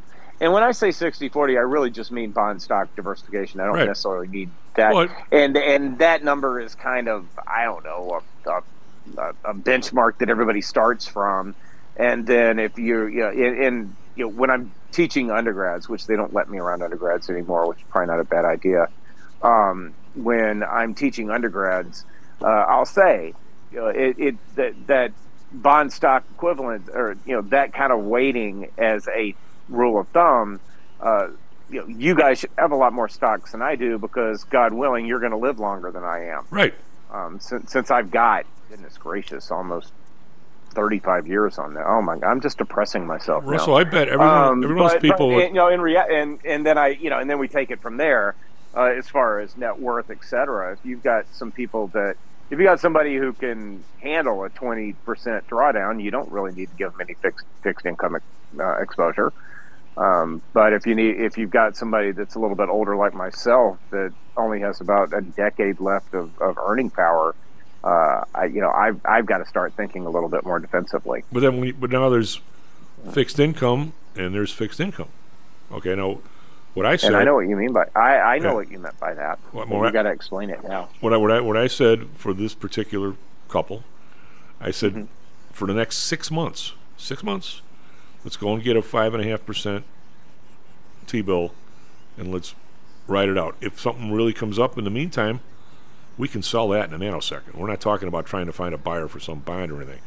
Now, we- mm-hmm. and I'm going to say that if if you went to, you know, pick all the firms I love to hate, the Merrill Lynch's of the people of the world, I'll bet every year after 65, if you're not working, the percentage of fixed income in their little formula for you goes up probably, probably two or three percent a year. Oh, I'm sure it does. But now yesterday, I mean, I don't know, uh, you probably were off teaching and doing something worthwhile. Well, I was staring at the market, which I do for my people, the biggest single stocks, the, not single, the big, biggest group of stocks in the last two weeks that has gotten obliterated is the fixed income stocks. And if you were long, Oh yeah, yeah. And that- if you- and if- and if I you're saw, long I saw u- utilities were had a terrible week last week. One of the groups that I do business with has a a uh, they they have different stuff for different groups of people. And I do the I subcontract to do the protected piece. You know what I'm talking about. I don't need to throw the name out there. There's people that have the stocks. There's people that just do a covered writing program. They don't want any protected. And it's under another manager. And one of the ladies runs a a dividend program where she buys high high yield stocks. I'm going to say in the last four days they've gotten them they've gotten eviscerated. And if you happen to own Yeah. if you happen to own a long bond, uh, reach for the reach for the air sickness bag. Those are those, those are getting clobbered more than the high flyers. I mean, your tel- Yeah. I mean, your telephones, you know, the, the stocks that pay the dividends are just getting destroyed because interest rate. I I don't understand how the hell we get people that are 50, 60, 40, 30 years old that obviously have never had a basic finance class even in high school. Hey, when interest rates go up, the price of the fixed asset goes down for the same gives you the same same uh, stream of payments. Everybody everybody should know this, Russell. Everybody. I'm not talking about Yeah. being able to do this on a calculator, being able to do it by hand like you and I used to be able to. I'm not asking for that sort of competency, but the idea that hey, if you got telephone stock and it's paying, you know, four dollars a year, which doesn't pay, to say it did, and oh by the way, the interest rates go from ten to fifteen. If you don't realize that stock's going down, I, I, I, I you should. I'm just saying, you should. Mhm. Should be in one of Oh, Russell's yeah. classes. Yeah, most, most absolutely, absolutely, most definitely. I mean, you, you shouldn't blindly follow anything, and that's where I'm. That's where I keep gil- circling back to, and I don't. I, I must not be articulating it correctly, um, because because I get a lot of eye rolling and a lot of blank stares. But you know, going back to um, with the risk-free rate darn near close to zero. Um, you know, it, when you think about adding something to your portfolio, I'll back up a little bit because this is what I'm talking about tonight. Uh, you, you, you take a look at you know the diversification benefits of whatever asset you're going to put in there, and you know one of the natural diversifiers for for stocks is bonds. Historically, they do have uh, an inverse relationship with each other.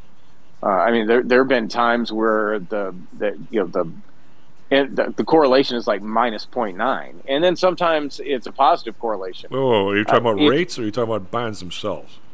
bonds bond prices the bond market bond prices go down when rates go up Right. um, that's what i'm talking about But I'm saying bond Uh, prices, and- when they go down, stock prices should go down too. Because it means Um, because it means rates are going up. but typically what happens is we get a market slowdown Right. rates go rate, rates go up um, because you know there's this anticipation that the market is overheating, and stocks go up, and then um, you know the the Fed will start. You know, the economy will slow. Stocks will start to reflect that, which is what I think is happening right now. And eventually, the Fed's going to have to step in and start cutting some rates, which means bond prices will go up, and that's where you get the decent All right, but- bond okay, but you're- stock all right, you're- diversification. All right, you're you're adding um, a lot of uh, more are more modern investing to my to my basic.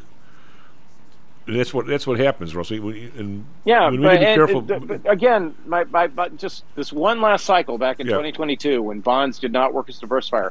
Who the hell thought you were going to make money on bonds over a short term time period when interest rates could only go up? Um, that, that's the whole point that I keep and and you know that. You I mean you said you said four years ago uh, you know rates were so low we knew they had to go up. And it, it and you know the a short in the TLT it took a long time for that thing to work out. But you know you you were probably short TLT at the time that that people were looking to bonds for diversification benefits. That may be why bonds held in longer Well, you- you than know, uh, than you thought they should have. You know- you know- because people just naturally were doing that without without thinking about what they were actually buying you know they were just thinking of diversifying Um, what what you've done is added policy in, into the equation, which, is, by the Mhm. way, is the right thing to do because if you forget about policy, but when- when I this is boy oh boy this is before Russell. Uh, did you ever you weren't involved in trading before there were futures? Uh, were you? Uh not before futures but like i was working on a hedge fund desk when they introduced the SPY ETF Okay, so you're and I remember and you're I remember 90 thinking, 97. who the hell's who the hell's ever going to trade that thing? Uh, you're talking about 97, 96. yeah yeah the, yeah late 90s Yeah, because I, I knew the guy who was the specialist, and but before there was the Kansas City Value Line, which became the that became that was the first stock future, and people were Mhm. just was a revelation. But before that, I'm not saying you didn't have federal policy interventions. You sure as hell did. But if if you were trading in IBM or GM or something on the CBOE floor, if you were in a crowd, which I was, I was in a brown badge crowd with a Owens, Revlon, Evans Products, I think. Three absolute horrible stocks to trade. anyway, talking about trade by appointment. You watched the the first futures were the 30 year bond futures. That's Mhm. what you watched. If because the, interest rates were, like I said, 12 percent, 12 and a half percent. The the coupon on the 30 year bond the, was eight and a half percent, and it's trading 66. Russell. So Mhm. when bonds started going down, and then interest rates were going up, whatever the Fed was doing, the markets went down just like if the SPOOs went down. They they were our leading indicator. And then all of a sudden, like what you said in the last four years, uh, one of the problems that you know you had just being short the TLT was, and, and the biggest example is in Europe. Why would anybody who, who's capable of, of not even putting a sandwich in their mouth, a baby bottle to their mouth, why would anybody buy a bond with negative interest rates? Why would anybody be stupid enough to do that? And the reason why is because you knew the Fed was stupider than you and they were going to pay up and buy it from you the same afternoon at a higher price. So what you're describing in the last five years and what where my stuff goes off the rails is you're talking about a Fed that bought four trillion dollars worth of stuff. You and you and I mm-hmm. cannot stand up to that. They totally they totally washed over like a tsunami the market. If if they weren't around, the, the market the rates would never have done that. It was there because they were buying them. I mean, Joe Joe Kernan on TV said, "This is when you have to you've got to take, you know, Grandpa has got to start buying stocks. He can't be in fixed income. They're making him go out the risk curve. Well, that's fine, Yeah. Joe, and I, hap- I hap- happen Yeah. to like Joe, but that's fine, Joe. But I'm a money manager. I, c- I can't take Russell's dad, who's 85 years old or wherever he would be, and say, "Oops, by the way, he's no longer a fixed income guy in a house where he just needs some cash. I got, I got to go buy uh, you know X Y Z for him." Or, or the latest dot bomb. I can't do that. Joe Kernan maybe can, but it, became, it became v- incredibly difficult to do anything for anybody in a normal way the last five years because the Fed was was washing over their own market. Or, or, or where am I wrong? You're not wrong at all. No, you're, you're absolutely dead on. And I, that. you know, and now we're kind of coming back the other way. But I still, I Mhm. wouldn't trust the bond prices here. I mean, even when, when Dan's on every Thursday, he tries and find bonds that have a, you know, a really nice interest rate. But every one of them, I think the farthest out he goes is two years. But anybody who thinks they know what's going to happen five years or ten years from now, now, I mean, boy, good luck to you. Oh, for God's sakes! Could Yeah. you, that- that- yeah, tell me you would have known. Tell me you predicted anything over the last five years. Well, do you think that if, if the market, yeah, well, I mean, well, what I what I what, I have I- and I know predicted. that's an exaggeration. Oh, I, but oh no, no, no. You you are you're absolutely right. you know what? I, I will say though, I I- after the Silicon Bank situation, I think what a lot of people are thinking is if the market does start to go down, and, and I think really the cause of this, Russell, is the Fed has to make a decision right now. Are they going to shrink the monetary base enough to lower the price level to save 80% of the population, or are they going to save asset prices for the 10 or 20% of the population? I know a lot of the 80% of 401ks and stuff, so that's a little sloppy. But, and I think they'll, they're always going to go on the side of, of, of saving the asset prices. So if we actually do get a 10, 15, 20% decrease in the market, now the Dow just went negative for the year yesterday. Uh, IWM's down for the year. Heard that I didn't. Yeah. I didn't. That kind of snuck up on me. But Yeah, um, no, I think I think that they will turn the bus around and pour money in, just like they did for Silicon Bank. And if they do, we will rally again. So you have to be. I just got a lot of uh, stock for people. Uh, we have some new clients, and people are bringing in stock like Apple and Microsoft and Solar. And I'm I'm trying to be sneaky protective uh, for them because they don't really want to just buy puts. So I've got some diagonals going more than the people need to know. But on the call side, if there's you know, one guy's got like five thousand shares of Apple or something, I'm I'm short maybe twenty calls where I'm I'm buying some further ones out. Or maybe I'm buying the October selling or November selling two Octobers, a couple of strikes higher, trying to sort of diagonal everything off. That if we get some kind of snapback rally, I'm not gagging on calls in the money because that's Mhm. that's what's happened the last four years. Every time you think that, that now is the time where the market don't look so hot, these guys pour money in and it snaps back, and that's that's why everybody's got this buy to dip mentality. And I'm not foolish enough to not recognize that that's happened so many times. I got to be aware of it, right? So I mean, I- right. No, but- absolutely.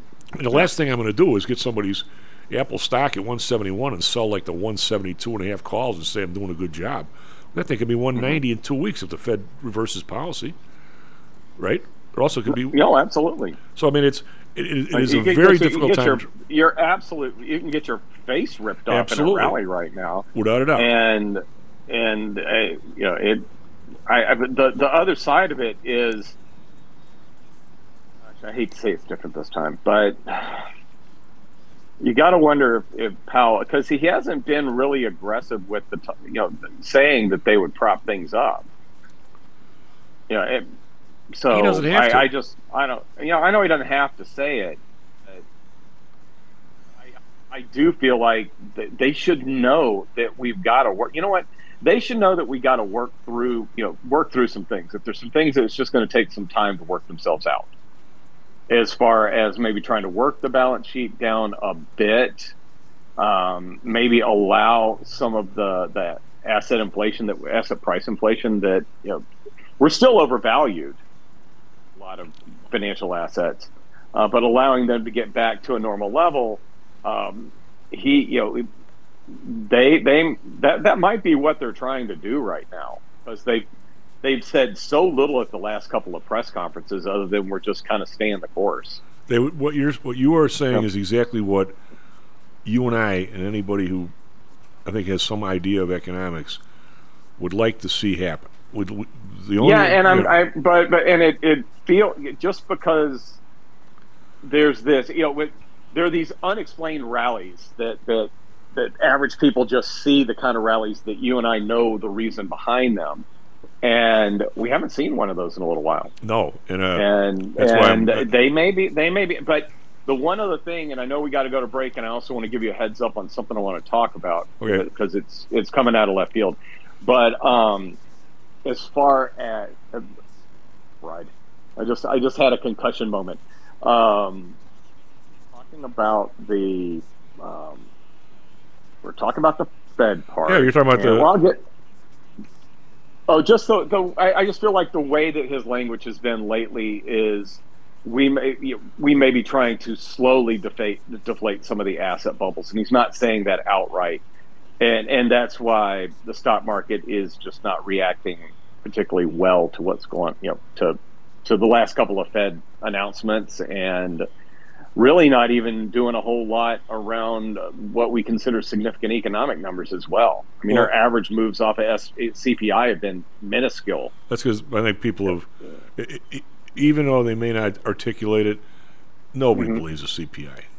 Nobody believes it. Oh, I know. No, I mean, or inflation numbers in general. Well, So I mean, what you're saying, you, you saw the Or- president Mhm. walking up and down a picket line. Okay, now, Yeah. the, now the picket line, what what you and I are hoping to have happen is without Mhm. any sort of deluge down in the market, without any sort of major upheaval in society, uh, that somehow the Fed, even though they, I don't think they're doing it yet, um, gets the ongoing inflation number down to something reasonable, one or two percent, and Mhm. and somehow or another, people catch up, which means somehow or another through a strike, through whatever, through changing jobs, whatever, at the end of next year or the year after, everybody somehow has been able to finagle a 40 or 50 percent raise. So everybody's sort of even to where they were in 2020. That's what you're hoping Mhm. to have happen. And instead of the president, I mean, these guys, they, they lie by omission as much as they lie by commission. For, instead of him saying, look, because of federal policy, we've bumped the price level up 40% in the last three years. Blame it on COVID, blame it on Trump, blame it on me, blame it on somebody. The fact is, these guys need a 40% raise just to break even. And oh, by the way, management, you've raised the prices of the cars and trucks 40%, so get over it and give them their raise. That, that's what the man needs to say, right? Mhm. But that's not going to Yeah. happen. I mean, because that's the truth, right? It's right there. That's the truth. Yeah, it's it, it's and it, it really just gets them back to where they were. Yeah, gets them back to where they were. Yeah. SP futures up nine seventy five. hey. When you come back, let's uh whatever t- whatever subject you want to talk about, and you got to give me the heads up on how the. Frenchie Oh, is. boy. S- SP futures up ten, NASDAQ futures up sixty two. How much confidence do you have that your investments will make you wealthy? Do you truly know the odds? Welcome to Luckbox, the control freak's guide to life, money, and probability. Luckbox shows you how to factor in the likelihood of success before you commit to an investment or any other life decision. Your brain is smarter than your gut, and that's why you owe it to yourself to read Luckbox. We've made it easy because Luckbox is free for one year at luckboxmagazine.com/jocks. Each new issue dives deep into the current investing climate, separates the signal from the noise with timely, actionable trading ideas, and equips you with savvy investing tactics you don't already know. All while exploring how to live your best life through music, spirits, food, sports, travel, fitness, and a whole lot more. Luckbox is the essential magazine for proactive investors who are hell-bent on controlling their financial futures. It's for overachievers and alpha types who don't buy into Wall Street's investment gurus. It's for mavericks who believe in life, luxury, and the pursuit of happiness. It's for you. Smart investors don't bet on possibilities, they play the probabilities. Luckbox is $7.99 on newsstands, but you can subscribe for 10 free digital issues at luckboxmagazine.com slash jocks. Don't rely on luck. Get Luckbox at luckboxmagazine.com slash jocks. Hello, this is Tom Haugh, the Chief. We've talked a lot on the show about risk and suitability, about how your portfolio should match your age, income, and risk appetite. It's been hard for investors to maintain that suitability in the last several years due to a Fed strategy that has driven interest rates to virtually zero. You may have even heard that the Fed was trying to drive conservative investors to a riskier portfolio on purpose, for whatever reason. I'm sure you are aware of investors that took some increased risk, such as longer term fixed income securities, and are now unhappy with that choice. At PTI, we've always stressed total portfolio risk awareness and tried to minimize chasing returns in a tough environment. Well, now it looks like maybe interest rates are moving more towards historical levels. Everyone needs to be aware of what that continued movement might do to your portfolio, both good and bad. We also have a stock market that seems to have stalled, at least for the short term. I think it's time for everyone to take a serious look at their goals, their risks, and their portfolios. Do they match? If not, we can help. We have a signature protected index program. We have ways to hedge against interest risk. We can make that portfolio right for you again. Go to PTIsecurities.com or call us right now. The market can change very rapidly. That's PTIsecurities.com. Hi, I'm Audrey Johnson, an owner of Home Source Realty and a frequent contributor to Stocks and Jocks. If you're nervous about the stock market and considering diversification, or are looking for a rate of return way better than your banks, consider adding rental properties to your portfolio. Whether it's a condo, single family, or multi unit building, I can help you select a property that meets your financial needs. Call or text me at 708 349 3456. That's 708 349 3456. Or visit my website at myhomesourcerealty.com. That's myhomesourcerealty.com. Stocks, jocks. Stocks and jocks. Stocks and You are out of control. Here, right now, right here, right now, right now.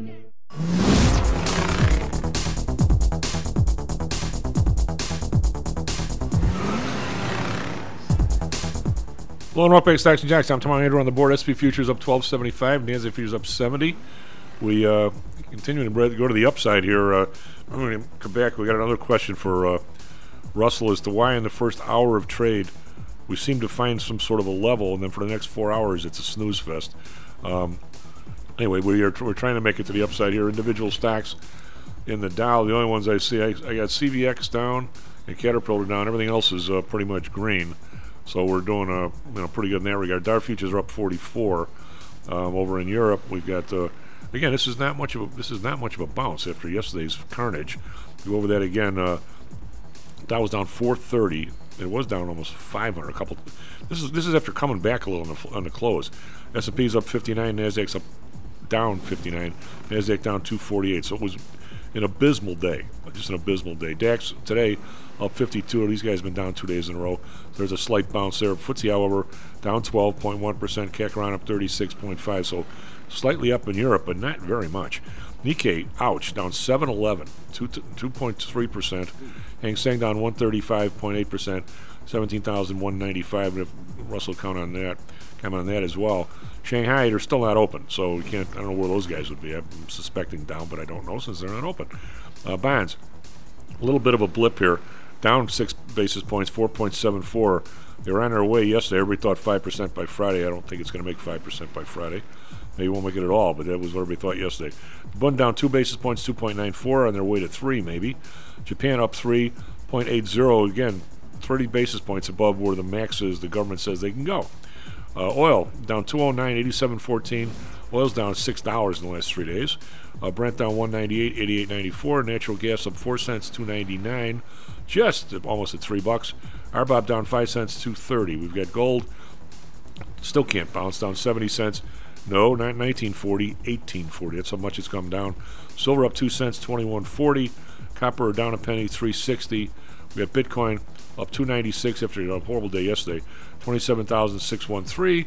We have the U.S. dollar slightly, eh, maybe reasonably down here this morning. We've got the, the euro back over 105. It was under 105. Uh, it had been 108, 108 and a half, 109 for months. And the pound uh, was under 121, and now it's back over 121. It was 128, 128 and a half forever. So they're both down maybe 5%. Uh, with the dollar up 5%, that's a lot. Uh, Andrew, we got traffic weather sports. All right, it is 7:41 here in Chicago on October 4th, uh, Wednesday that is. Let's see. Starting off with some sports. Uh, tomorrow, the Bears are going to be playing the Commanders. That's at 7:15 p.m. Chicago time. And over to Chicago weather, we are currently at 72 degrees. Uh, we have mostly cloudy skies right now. Uh, we're going to have a slight chance of rain later in the day, uh, but let's see, we're going to have a high of 83. It's our temp today, and that's going to hit around 2 p.m. Over in Phoenix, they're currently at 67 degrees. They got clear skies. They're going to have a high of 93, and that's going to hit a little later, around 5 p.m. Now, finally, for Chicago traffic, looks like uh, not too many changes from our first hour, except, of course, the uh, traffic just gets bigger. About the same traffic, though, in the same spots. So that's about Austin Avenue to about downtown if you're coming in on the inbound Kennedy. Uh, the inbound Eisenhower is looking a little bit rougher today. That's pretty slow from about 17th Avenue to about downtown.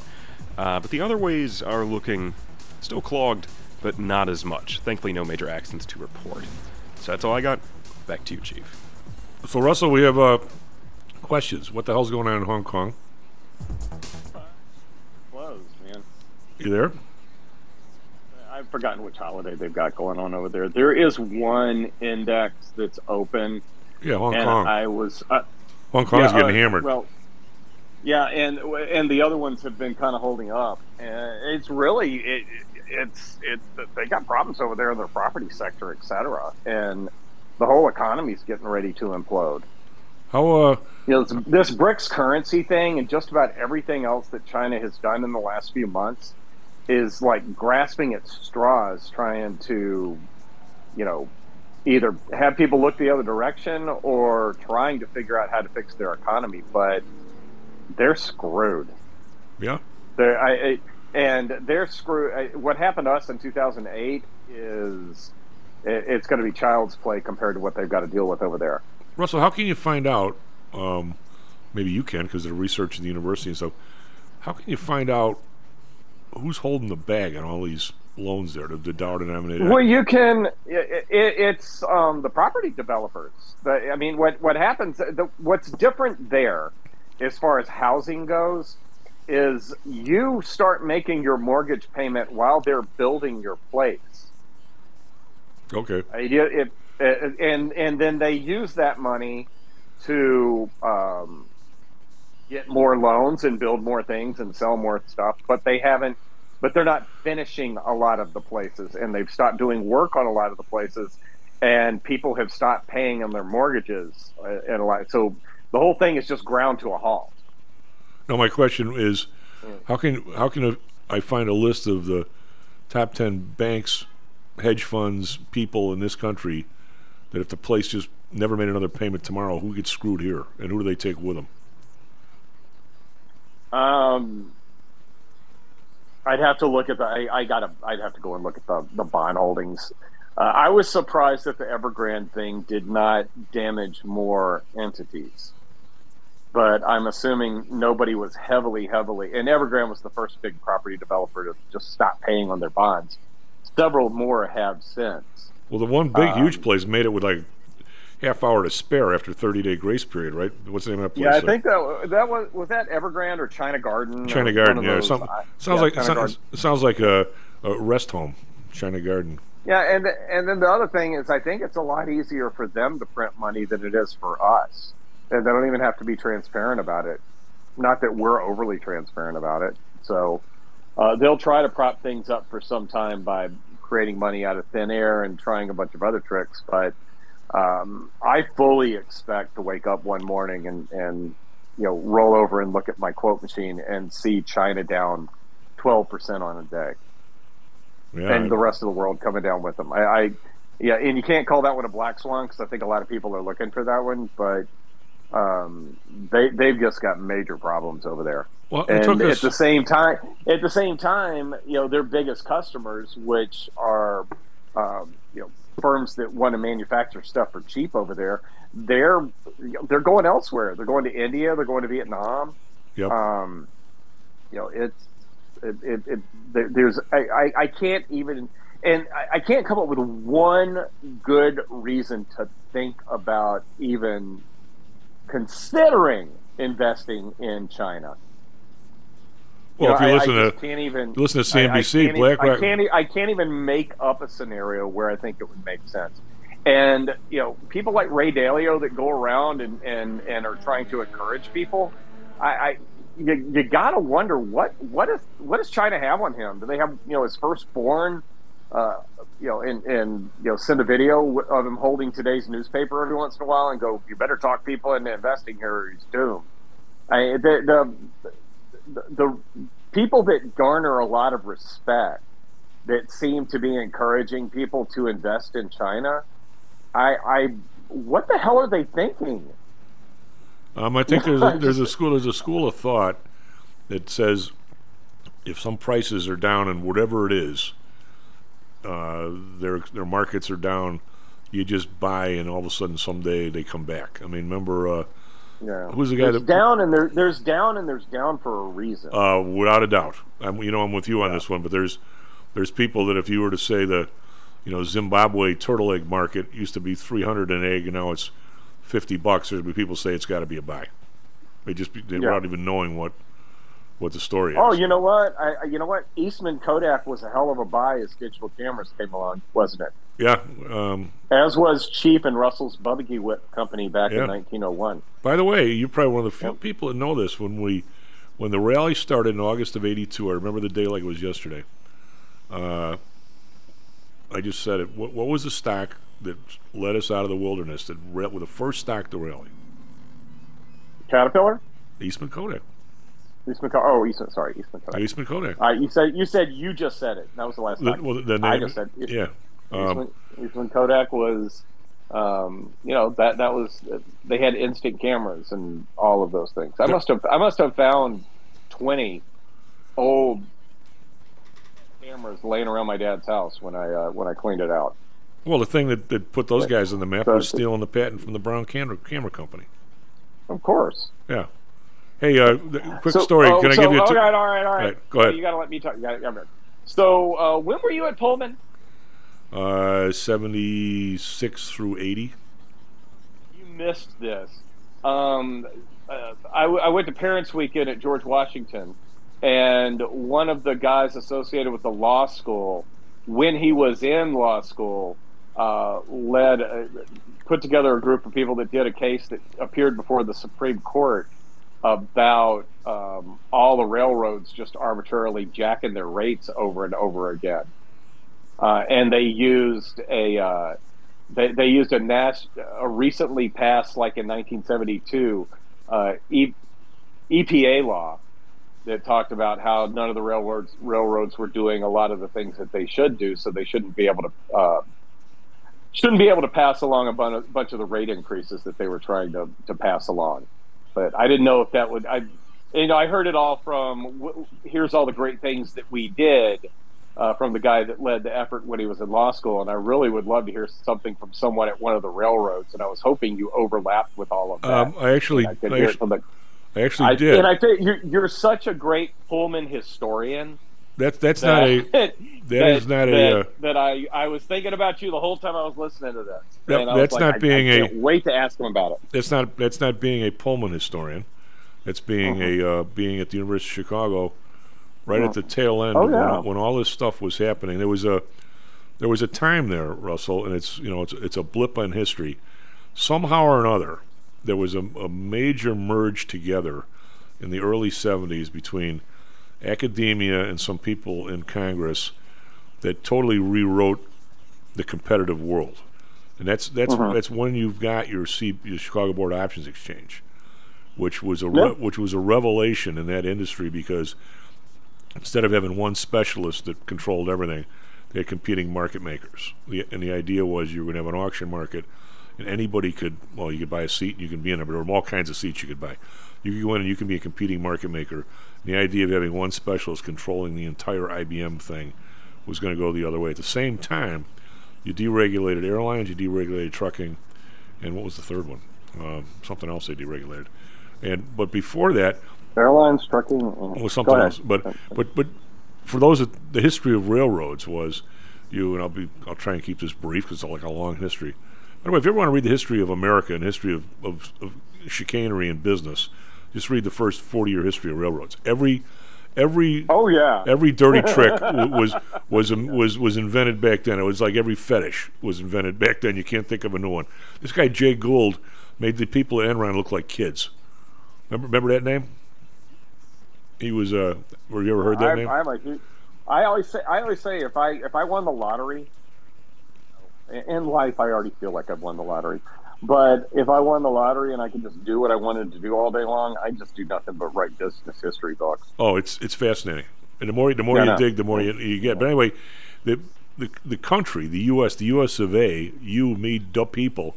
If somebody wanted to build a railroad, uh, they would go to the government and they would get a like a commission, a, a right of way, and they would the, the the government would give them the right of way. Maybe it was 20 Yeah. miles each side of the of the track or whatever, or or maybe alternated square miles or whatever. And the idea was you can sell the property and use the money to build the tracks, build the railroad. Uh-huh. The, the first railroad out of Chicago, can you guess? Eh, I don't.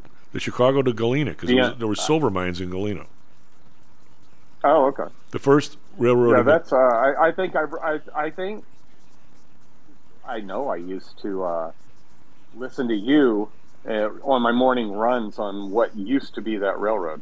yeah.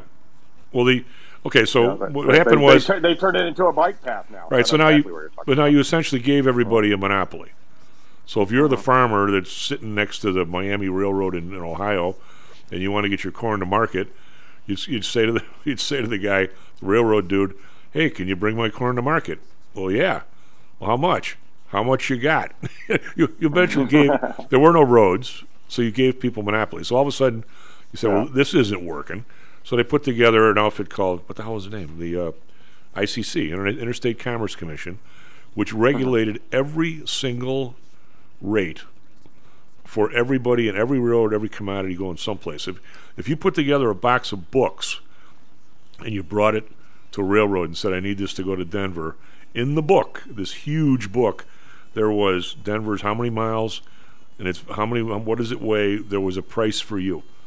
There was every Mhm. single thing was was regulated because if not, these guys were out of control. If if if if there was a competing railroad, it might be five bucks. If there wasn't, it might be fifty bucks. Mm-hmm. You know, it was totally out of control. So, w- w- then all of a sudden they said, okay, the real competitors to rail in a lot of ways now is trucking. It's other stuff. We don't really need all this stuff. That's when all that stuff came off in the in the early '70s. Same way with trucking. My 1st mm-hmm. my first job was at Allied Van Lines. Now, wh- why the hell was there even an Allied Van Lines? You and I couldn't buy a moving truck and move Andrew's stuff from here to Iowa without having paper. They, called it paper. Without having the rights to do that. ICX I worked at had rights to go from Illinois to Denver to L.A. to Phoenix. They couldn't stop and pick anything up in Iowa or Nebraska. They could just go from Chicago to Denver. Yeah. And then, and if you wanted to be able to stop in Iowa, you had to find a, a company company that was either going out of business or just wanted some dough. You had to buy the the right to go from Illinois to Iowa from somebody in Iowa or somebody who had it.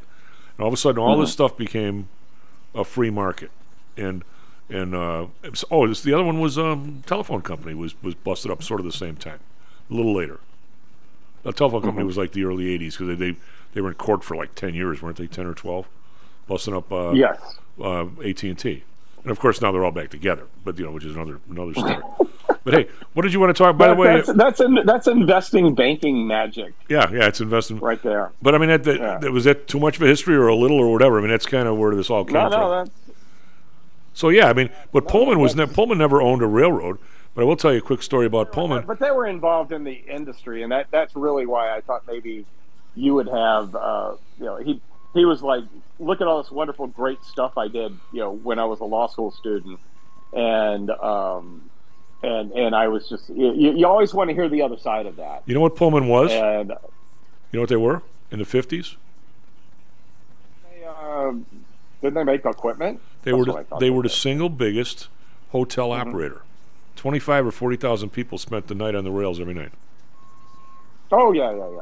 I could do that. So they were they were a hotel that. operator. They they operated Mm-hmm. the Pullman cars. So if you if you got your if you bought a ticket, if you wanted to go to New York overnight, you could take the uh, well, actually some of them weren't. If you wanted to go to New York, you could take a train to New York. All right, but if you took Yeah. the Broadway Limited or the or the uh, 20th Century Limited, they were the creme de la creme of trains. They were all Pullman cars. So it was it was it was not only you bought the ticket to New York, you paid the premium for the sleeper car, for the Pullman porter, for all that stuff. So that all that money went to Pullman, not to the railroad. And all the Pullman Okay. por- all the Pullman porters were they were employees of Pullman, not of the Illinois Central or the Pennsylvania Railroad. Those cars were Pullman cars. They were they were like hotel cars. And and, and the people in the car paid the fare to the, N- the New York Central or the Pennsylvania Railroad, but Pullman provided the sheets, the, the pillows, all the other stuff was them. They did all the stuff. Yeah, they- they were essentially the- the hotel not know operator. that's what Pullman did. Yeah. I just knew that you were in the rail industry. Well, yeah, So, but they also made uh, cars for people. They also, they had the Yeah. they had the patent on the freight side. They had the patent for the covered hopper, which is which yeah, is I knew the- that. Yeah, I knew they had they had something that that made them very exclusive and needed. Well, because I mean, you can put coal. a, uh, you they, put- they had a product that was needed to use uh, Mr. Buffett's terminology for what he likes to see in companies. well, if you ever see a coal um, car go down, there's no top on it. Mhm. There's no top on it because nobody cares No. if the coal gets wet. But if it's corn, you want a top on it. That's the covered Yeah. hopper. All right, go ahead. You, have Um, some, you have stuff to say. Oh no, you you wanted to ask about the dogs. Uh, the, the the Frenchie is entering her 14th month of a six month hospice period in the Rhodes household. Dog's going to live longer than the rest of us, um, and we uh, we've been taking in on college football weekends. We've had a second Frenchie named Ava who is blind and gigantic and just basically sits on me all weekend. Uh, her her uh, owner's son plays for the Minnesota Gophers. He's a tight end. Oh, good for him. So they go they go up to see him, and they uh, they drop the dog off of us uh, Now, can, periodically. when, can you, you? It sounds like she's a little over. it. Can you can you take her for a walk and just keep her on the sidewalk, or she's afraid of it? She um, she she uh, she wanders around the backyard a little bit, but like she uh, she ran into him. she she and she walks very gingerly because she's bl- she has no eyes. Right. Sorry, did I say that? Yes. Uh, we said she was blind. And uh, she, she got yeah, she's blind. She uh, she'll get herself stuck in places every once in a while, which um, is is kind of you know you, you hate to laugh at the baby, but uh, and then I'll make videos with her where she's just sitting there, and I keep saying Marco Polo. She's not very good at it. You'd think she'd be really good at it. Well, my uh, my old guy Scruff, when he got older, he had he, he had doggy Alzheimer's. Oh, really? He would pace all night, and he'd just keep walking. And if he walked like behind a door, he'd just be stuck behind the door. He, he wouldn't turn around, wouldn't be able to get out. Yeah. I mean, uh, the poor guy. I mean, yeah. No, he just kind of just totally. I think Yeah. I think we had a dog that was like that that is no longer with us as well. yeah. I mean, uh, It just seemed very seemed very lost sometimes. uh, are we? So we, is this? Are we nearing a buy point here, or what are we doing? I. Uh, I don't think we're nearing a buy point here. Which you know that me saying something like that can be just the kiss of death for the next couple of days if you're short. Um, well, you and I, are, Yeah, we I can might- be. We I can be, be- We've been known to be right, but we're always early. mhm. Just saying. Yeah, I, I don't I, I I don't see any reason to be uh, loading up, you know. And then and then finally, you know, tomorrow they're sending out that um, this is a public service notice to all those fellas out there that that have a second phone for nefarious reasons. Turn it off tomorrow. Today. Today, right? Oh, today's the fourth. Yeah, turn it off this afternoon. If you got a second phone, don't leave it at home. Uh, you know, I got to do that. I got. I got an extra lawyer, one. I really do think the divorce lawyers are the ones that push through doing this national um, alert thing. Yeah, There's been an alert on every cell phone, every TV, yeah, every it's radio, gonna, right? it's going to beep at us at I think two twenty Eastern. One, I read an article about it, and I, I just rolled my eyes at, at our educational system. Uh, it's going to be done on a rolling basis, starting at two twenty on the Eastern time zone and one twenty in the Central time zone. That's not a rolling basis; it's the same time. God, where do we find these people? The professors, you guys got to do better with these kids. Anyway, thank you very much, buddy. I'm trying. I'm trying. Uh, have a good have a good time. Uh, are, have you gone to any Indiana games? Are they worth seeing? I have not. I have not gone to any Indiana games. I'm I'm home on the weekends so that so that so that Ava's parents can go see. uh, I guess her stepbrother or whatever play for the Gophers. Well, so no, I haven't. I haven't. I I'm so angry over the NIL and, Oh, and some. o- I I actually quit college football. I didn't even watch. Next week, uh, next week, let's talk about it a little bit, just as an economic lesson, not as. Yeah. Uh, take care of yourself. SP Futures up nine, All NASDAQ right. Futures up fifty-three. Back tomorrow, Stocks and Jocks.